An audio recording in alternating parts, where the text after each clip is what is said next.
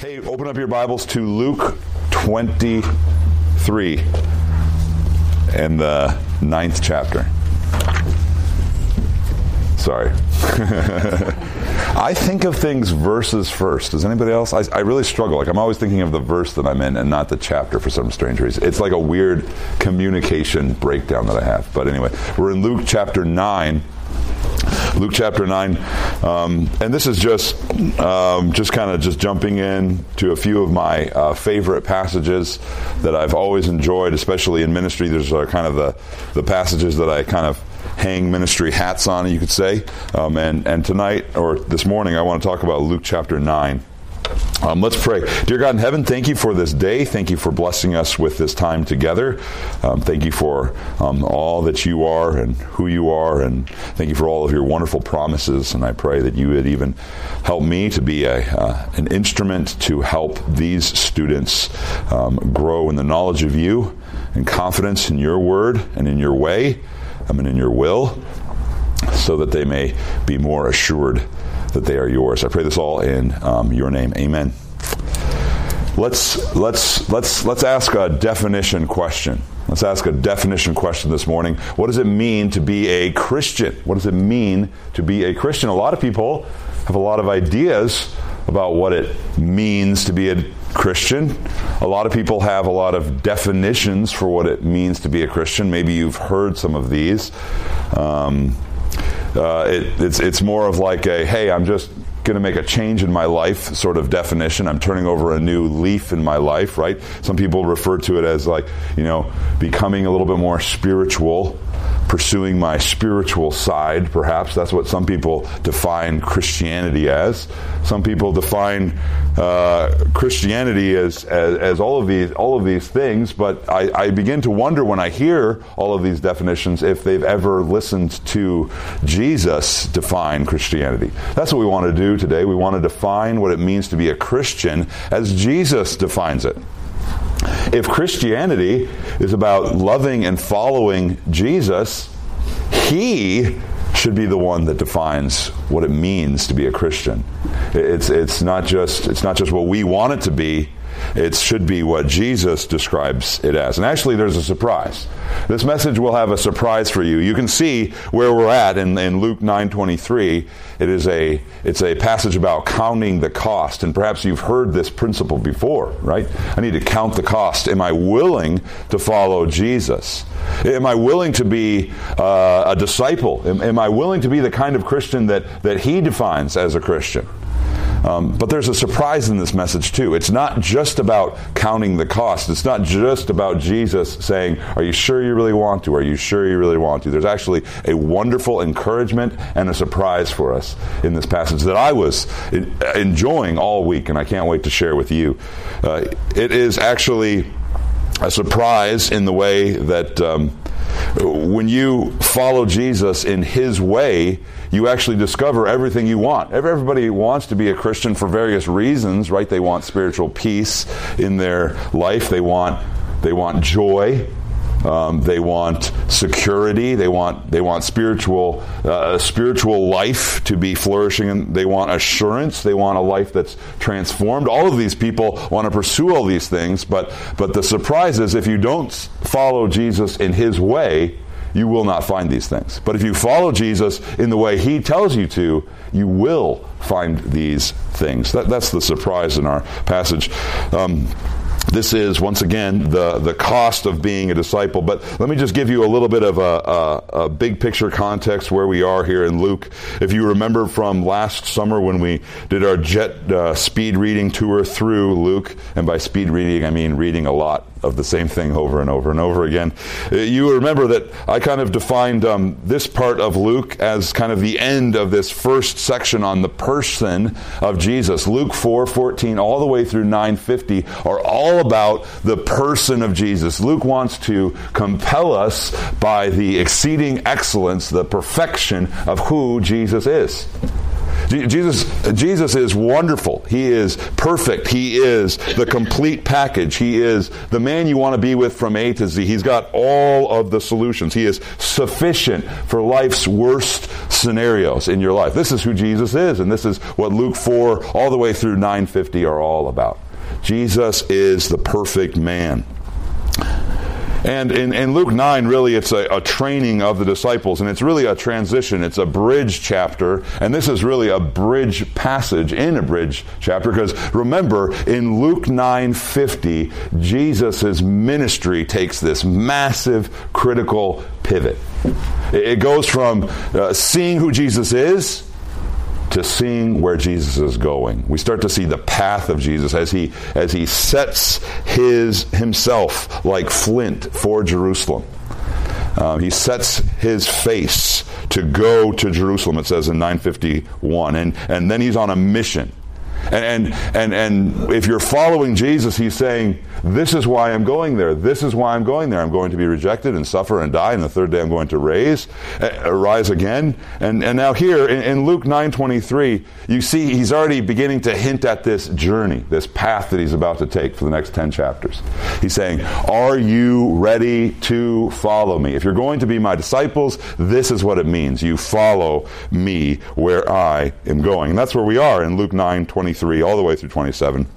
And we're going to title this message, uh, we're going to call it a Discipleship According to Jesus. What does it mean to be a Christian according to Jesus? This is what we're after. This is what we're really interested in. What does Jesus have to say about being his disciples? What does Jesus mean by a disciple? Um, Meg, do you have the slideshow up? Yes, All right, so next slide. Let's go to our first thing that Jesus has to say. Self denial is the definition of discipleship. Self denial is the definition of discipleship. Look at verse 23. He said to all, If anyone would come after me, let him deny himself and take up his cross daily and follow me. Do you see that there? You see, Jesus gives like three terms to describe what it means to be a disciple. And they're all kind of saying the same thing. And, and the, the summation is the first one there self denial. You must deny yourself. That's what all of these things are saying. I'm, I'm denying myself and I am going after Jesus. Discipleship is defined as self denial. But before we get into that, just, just notice just a few little glorious things here. Uh, notice who Jesus is speaking to. Jesus is speaking to all, right? This isn't this isn't a call to those uh, who are the few, who are the special ones, who are the super spiritual ones. This is the call to anyone who wants to come after Jesus, anyone who wants to be Jesus' disciple. This is for you. There are not two categories of Christians. This is everyone, all of them. And this is also very encouraging. This means uh, Jesus isn't just for some people, for special people, for super spiritual people. He is for all as well. And he calls all to follow him, right? This is a call to all, and all can follow him. Anyone who wills can come to Jesus. And notice the problem is is not with maybe your sin. The problem might be with your will. That's what we're going to see. The problem might be with your will to follow Jesus. Your sin is a problem, but your will is what's coming between you and the Savior of your sin, your, your, your problem. So, what does it mean to be Jesus' disciple? Well, we, we've seen it's a definition. It's a definition of self denial. Let's just unpack that a little bit. Self denial, it's a very strong term. Um, you probably can guess what self denial means. It means you renounce yourself. It means you refuse entrance to yourself. It means you disassociate yourself from yourself. What in the world? It means you disown something. So here it means you disown yourself. It, it means it means you say to the thing that you are denying, you do not belong here. You wake up in the morning and you say, Self, you do not belong. You are not in charge here. You do not belong here. You are not the, the, the, the one ruling here. I am denying you entrance.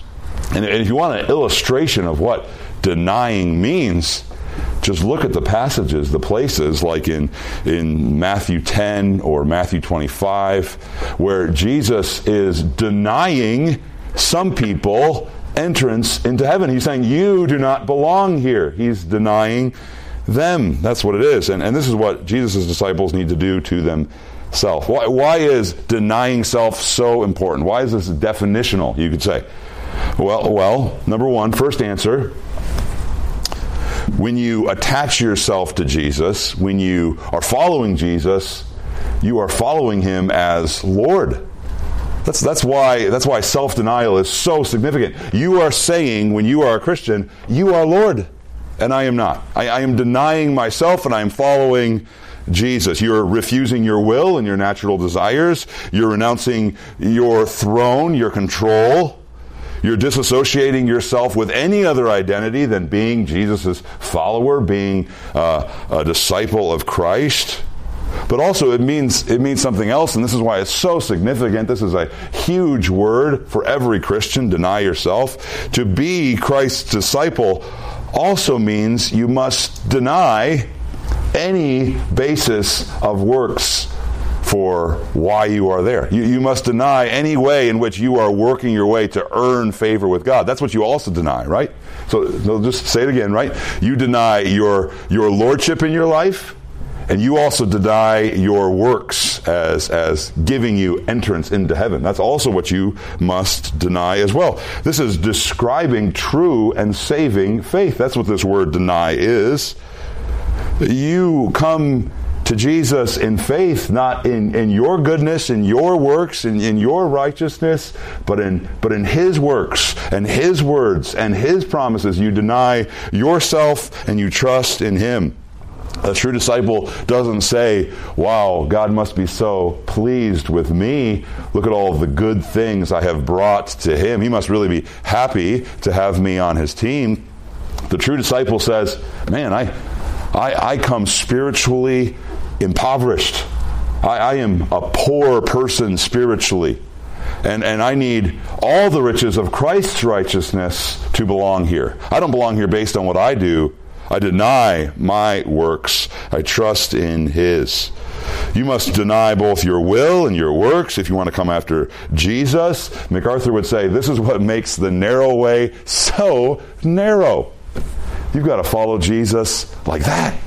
You've got to say, You are Lord. And you've got to say, I don't belong here. I don't get the glory from being here. I don't get the glory from anything that I do. Every, everything goes back to you. You are the Lord and you are the Master. You follow Jesus, you rely on His way and His works. That is what it means. You deny yourself. But notice also, denying yourself is not easy. It's not natural. Another thing Jesus says, one of these terms for, for denial there is also uh, counter natural, you could say you have to take up your cross daily and follow him. You have to be someone in, in those days who would be a, a man doomed to die. You'd have to be someone who was publicly and visibly under the thumb of death. Uh, unbelievers should look at your life and say, wow, why would he do that? Say, wow, I would never do, I would never follow Jesus like that. You follow Jesus, you say, I am ready to die in order to follow Jesus. Once again, it's another term for self denial, right? It's not me, it's not my will, it's Jesus' will. And if I have to die to follow Jesus, that is what I am willing to do. Luke actually is unique here in how he describes this statement from Jesus. He is the only uh, uh, gospel writer who includes the word daily. Take up your cross daily. This is particularly why I love this verse. It, it, it applies both to the dramatic the dramatic test of faith and, and the, the daily test of faith all in one. Now, just to clarify, and, and I know we've clarified this before, but just to clarify again, take up your cross daily does not mean Every little hardship in your life should be considered your own little personal cross that day. Uh, you shouldn't think of your homework as your cross. You shouldn't think of your mother as your cross. You should never think of your mother as your cross. You should never think of any hardship in your life really as, oh, this is my cross to bear. What is, what is Jesus saying here? It, it, this is what he's doing. It really is a greater to lesser application. Here, I'll try to explain it really quick. You need to have a will so denied daily that you are willing to suffer the worst thing to follow Jesus daily. Daily, you are willing to suffer the greatest cost for following Jesus. And, and, and when you're willing to do that, even small things become easier because they're put in perspective. Hey, if, if I'm willing to follow Jesus to this end, I, I, I should be willing to also obey him in this small little way, right? That's what it means to take up your cross. It, it, doesn't necessarily mean everything in my life is a cross. It's saying, hey, because I'm willing to follow Jesus to this to this end, to this possible consequence, these little things, how much more should I follow Jesus? How much more should I have joy in following Jesus? How much more should I uh, should I have joy in identifying not with my will in the little ways, but with His will in the little ways? Because because what does it mean to be a disciple? It means I'm denying myself. I'm denying my will. I'm denying my works as well. That's the definition of discipleship. That's discipleship according to Jesus. But Jesus says some more things about discipleship, and you'll notice verse 24 and verse 25 and even verse 26, they all begin with the same word. It's a short little word, three letter word, for. For. For. What's, what's he saying here? The, the main statement of what it means to be a disciple is verse 23. And then in 24, 25, and 26, Jesus is going to pack motivation, incentives onto why you should follow Jesus this way. Perhaps when I was running through verse 23 there, you're like, wow, that's pretty intense. Denying yourself, denying your will, denying your, your basis of pride before God, your works before God, that's, that's, that's really intense. Why should I? Why should I want to do that? Well, notice Jesus now, verse 24, 25, 26, gives you incentives for following, for denying yourself. This, this is the, the true joy that you should feast in. If, if you're struggling with, with denying yourself in those little ways, listen to this message. Listen to verse 24, 25, 26. Why should I deny myself today? Why should I deny myself in the big ways and the small ways? There's a quote that I will paraphrase from one of my favorite commentators, Dale Ralph Davis. He says this Jesus doesn't give severe demands alone, he also supports them with solid encouragements. So Jesus does give some severe demands, right? Deny yourself. But he also supports them with solid encouragements. This is why you should. That's what we want to get in today. And here's where we begin the surprise, really. Um, the second thing Jesus says about discipleship discipleship is necessary for salvation. Discipleship is necessary for salvation. You know, perhaps we err at times when we present the gospel. We, we may err in one of two ways. Uh, first off, uh, you may err in presenting the gospel in not really warning enough about counting the cost, right? Yeah, you explain the good news of the gospel, and everybody wants to be a Christian. But you know what we should include in our gospel message? Verse 23. This is what it means to follow uh, Jesus. It means you are denying yourself. It means you are denying your own righteousness. Are you sure you want to follow him? We maybe make that error too much in presenting the gospel, but there's, there's also another error, perhaps, that we make in presenting the gospel we don't warn enough of the danger of being apathetic about Jesus. We don't warn enough of the danger of saying, hey, just you can go home and think about it for a night. No, we should also warn of, hey, you shouldn't mess around with this message. You shouldn't mess around with this Jesus. You want to be careful, but you want to be careful. Isn't that interesting? Jesus is essentially saying in verse 23 count the cost. And here we'll see in verses 24 and 25, Jesus is also saying, count the cost also if you don't. This is what it this is what it means for you if you don't follow me. You better follow me. Verse 24, let's read it.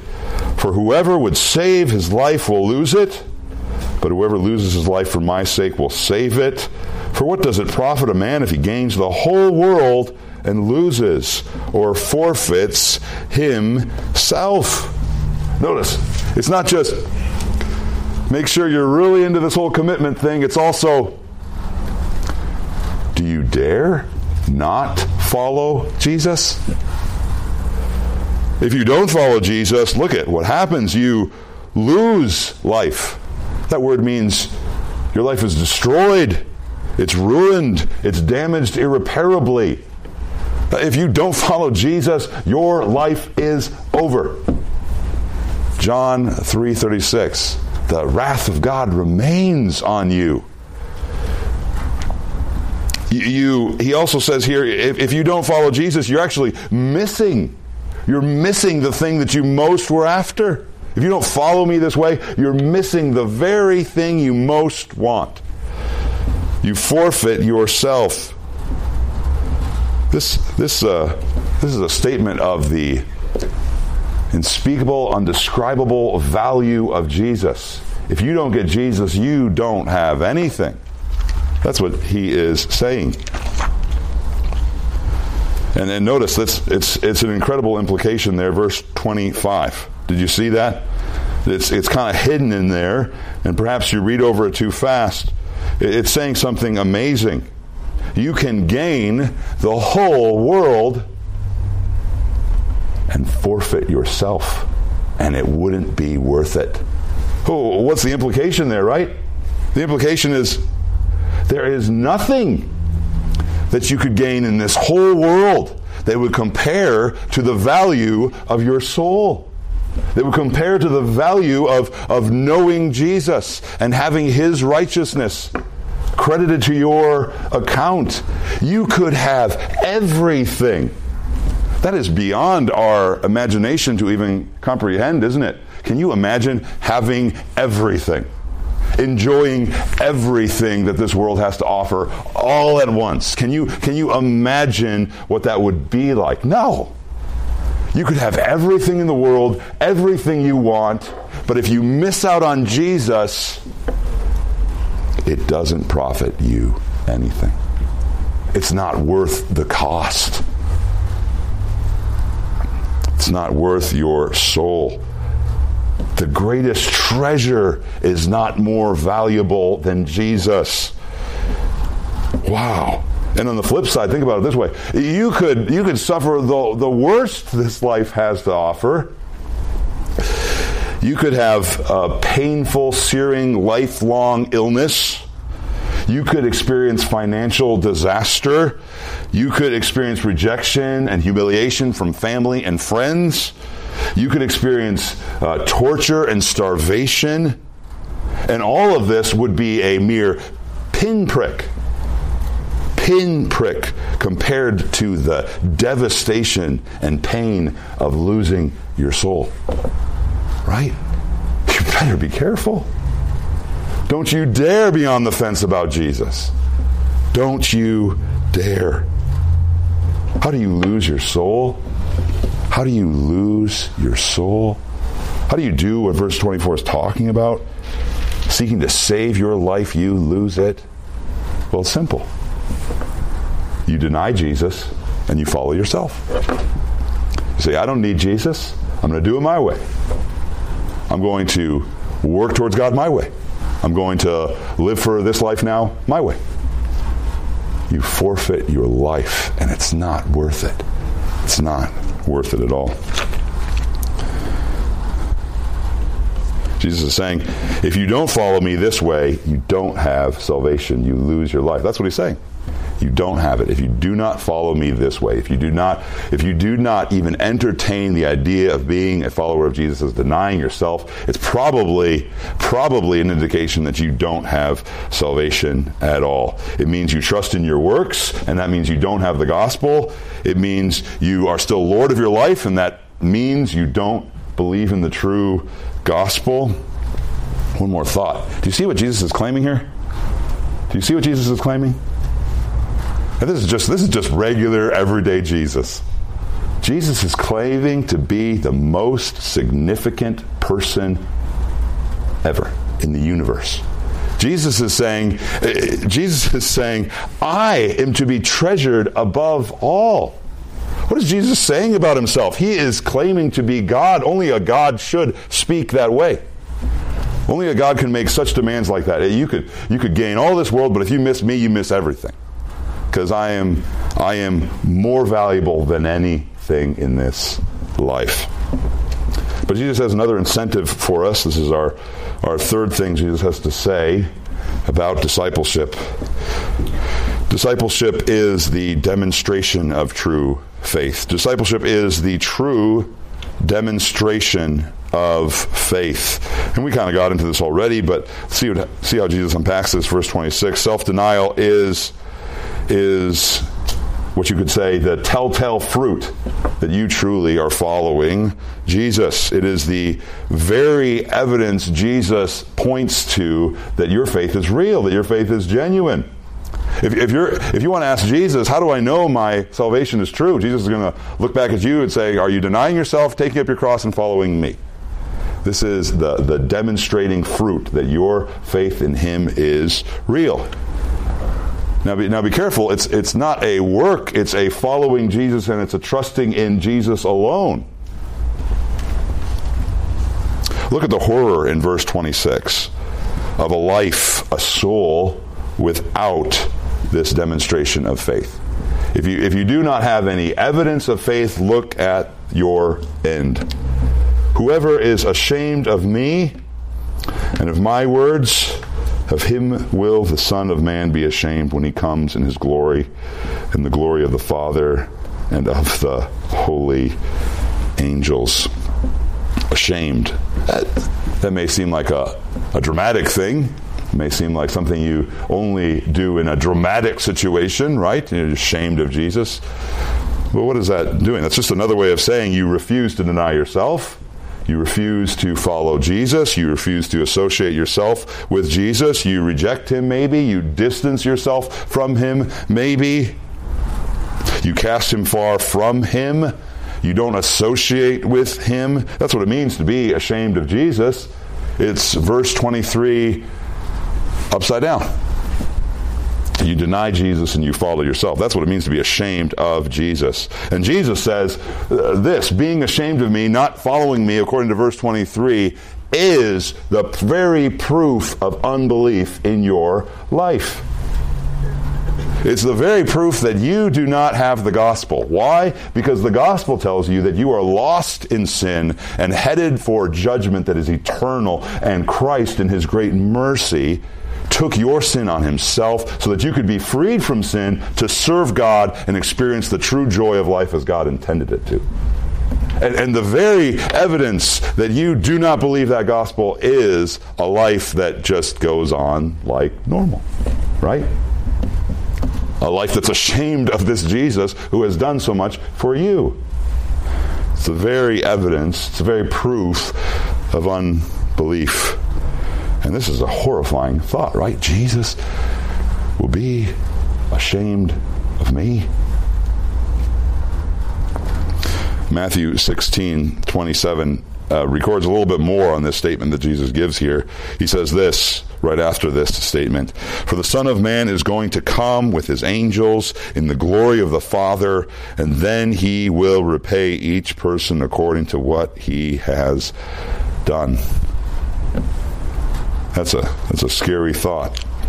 To have no demonstration of true, genuine faith, to have no gospel, to have no salvation, and stand before Jesus. And that probably packs a lot of fear and anxiety into your life. How do I know? How do I know that Jesus is not going to be uh, uh, ashamed of me? How, uh, what can I do for assurance then? Because sometimes I don't feel so great. Sometimes my life doesn't look like self denial all the time, if you know what I'm saying, right? Now, I'm going to not answer that question fully because I intend to, in the next coming weeks, kind of just do a, a, short series on what assurance looks like in, in the life of a believer. And I particularly want to think about what assurance can look like in your life when you don't have much life in you yet, right?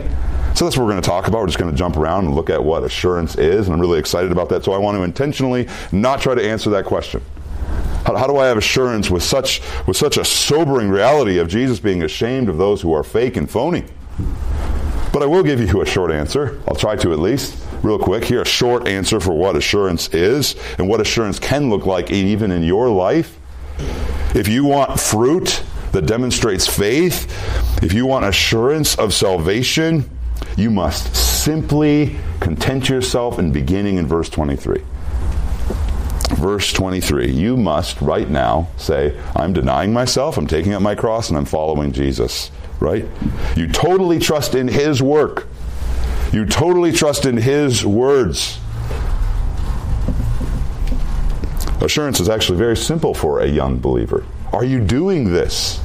Are you denying yourself in big ways, small ways? Are you following Jesus? Are you trusting in His work on the cross for you? Or are you just trusting in the fact that you've always been here? You like coming to church, your family is coming to church, or is it, or is it a personal thing?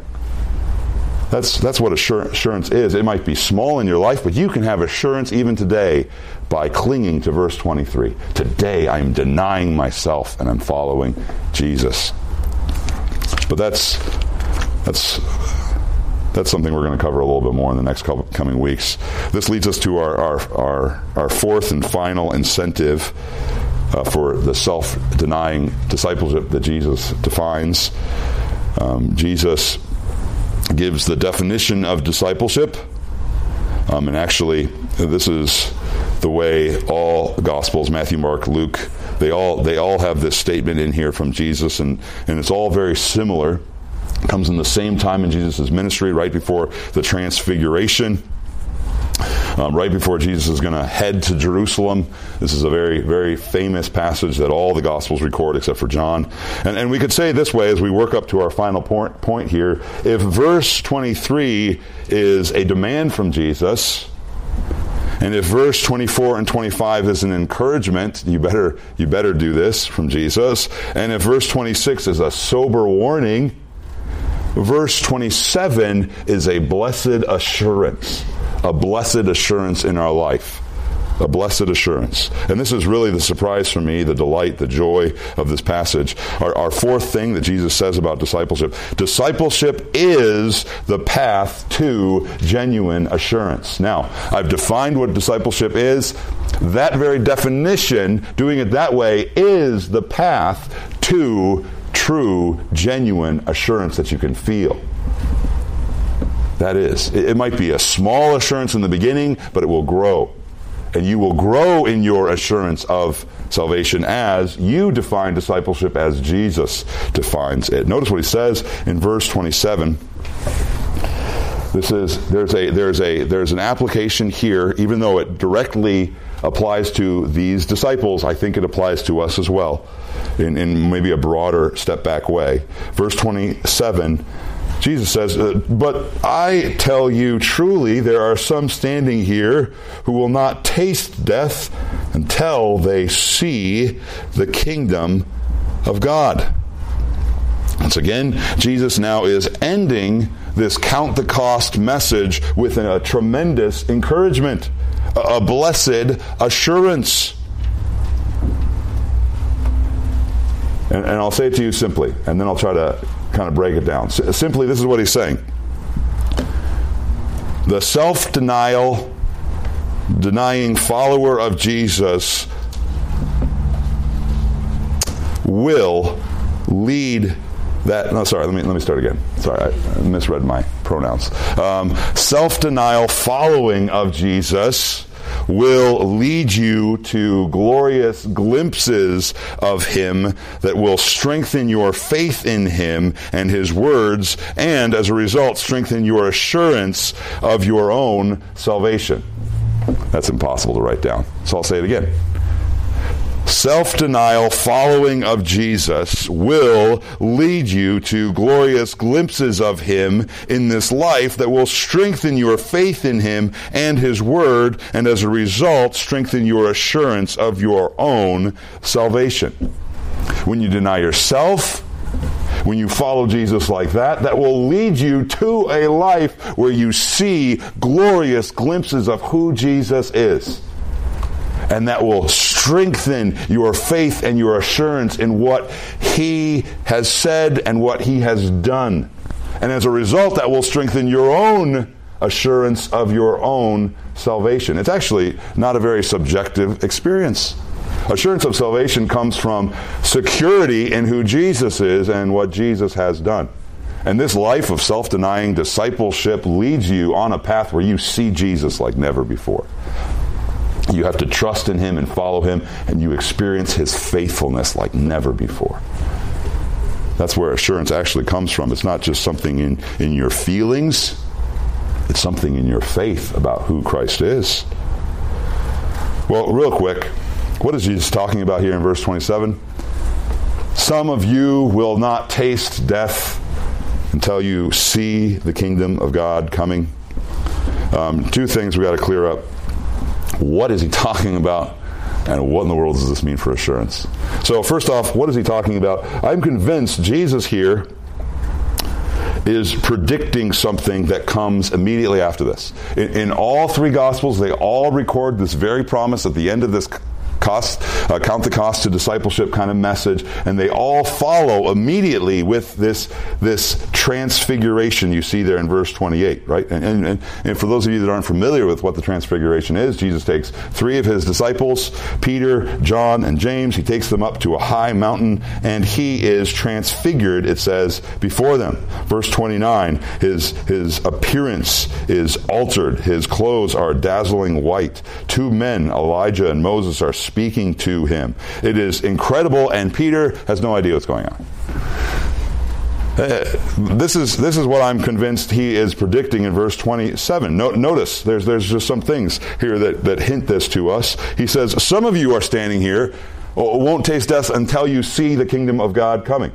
First off, some some people want to say Jesus is predicting like the church age. Uh, Jesus is predicting the, the destruction of the temple here. Some people want to say that Jesus was confused. you can throw that one out. Um, some people, some some people really like to say this is referring to the resurrection and the church age, but that doesn't totally make sense with that word "some." Right? Jesus is is talking to the disciples and saying, "Not all of you, but some of you are going to see the kingdom of God coming. And that word see could mean fully experience, but it, it can't mean fully experience the kingdom of God coming because the kingdom of God hasn't even come yet. Right? And the fact that all three gospels immediately link immediately link the transfiguration to this event is also curious to me. Notice even verse 28, about eight days after this, all three gospels are, are really clear on attaching these two accounts together. That really shows me that this is what Jesus is talking about. He's not talking about the fullness of the kingdom coming, he's talking about a glorious glimpse of the kingdom to come. And the best reason, if you want it, is, by the way, this is Simon Peter's own view of what Jesus was talking about. Uh, 2 Peter 1, uh, Peter says, We saw his glory on the mountain. We, we saw it, his majesty, his power. He uses all of these words for kingdom. And, and he's essentially saying, We saw a glimpse of these glorious things. And he would say, that this transfiguration was a, a glimpse, a snapshot, a, a, a, trailer of good things to come of the kingdom of Jesus. And that's, that's what I think it means here when Jesus says, Some of you are standing here, you'll see the kingdom of God coming. I could answer more if I wanted, but I'll leave it at that. But what, what does this mean? What does it mean? Now, now, now, notice. Let's let's not just throw ourselves in there and say Jesus is talking about us. He's once again he's talking about these disciples. But notice these disciples who follow him so closely, they get to see Jesus' glory. All of his disciples saw his glory. But notice these disciples see a lot of his glory, particularly because he chooses to reveal himself to them. He, he, he, reveals his glory and his majesty. When you follow Jesus close, you see everything more clearly because you know him better. And, and, their confidence is strengthened. This is, this is why the transfiguration happened. Jesus had this, this sobering prediction of what it means to follow him, but he wants to encourage them now and give them assurance for who he is, to strengthen their assurance of him and of his word, right? This, this vision of Jesus strengthens their faith. That's why it happens. And I think, in kind of a separated way, this also happens in our life, right? When you follow Jesus, your faith is strengthened. Because once again, as you obey Him and put aside yourself and follow His will and His word in your life, you see His word proved faithfully. Wow, life goes better when I'm obeying Christ. And you have assurance of your salvation in that. And once again, it's not this subjective, well, I, I really feel saved now. No, it's this objective, I trust His Word. And I trust everything He has to say about those who follow Him. That is where assurance comes from. Let me just poke over really quick to 2 Peter. 2 Peter is, is a great passage a great um, a, great letter, and it's the Second Peter one is a, a, massive encouragement to your assurance if you're looking for one. Second Peter one, uh, Peter says this. We're not going to read the part about the transfiguration, but we're going to read the part about assurance chapter 1 verse 3 peter says his divine power has granted to us all things that pertain to life and godliness this is something we talked at summer camp about right you already have everything you need for effectiveness in this life through the knowledge of Him, he goes on, who calls us to His own glory and excellence, by which He has granted to us His precious and very great promises, so that through them you may come, become partakers of the divine nature, having escaped from the corruption that is in the world because of sinful desire. Then look at verse 5. For this very reason, make every effort to supplement your faith with virtue, and virtue with knowledge, and knowledge with self control, and self control with steadfastness, steadfastness with godliness, godliness with brotherly affection, and brotherly affection with love. What's going on there? You're denying yourself and you're following Jesus. You're relying on His grace and His power to be sufficient, and you are denying yourself and putting these things on. And then look at the result. If these qualities are yours and increasing, they will keep you from being ineffective and unfruitful in the knowledge of our Lord Jesus Christ. Whoever lacks these qualities is so nearsighted that he is blind, having forgotten that he was cleansed from his former sins. Therefore, brothers, be all the more diligent to confirm your calling and election. For if you practice these qualities, you will never fail. That's assurance, right? And it comes, it comes from defining things the way Jesus defines things. From saying, I am denying myself. I am willing to take up my cross and even follow him to the death because he is more valuable than anything else. And I will follow him and obey him. Let's pray. Dear God in heaven, we thank you for this passage, and I pray that you'd help us to think clearly about what it means to follow you. And I pray that you'd help these things to be rooted in our minds and, and applied even to our hearts so that we would be greatly encouraged to follow you better. Pray all this in your name. Amen.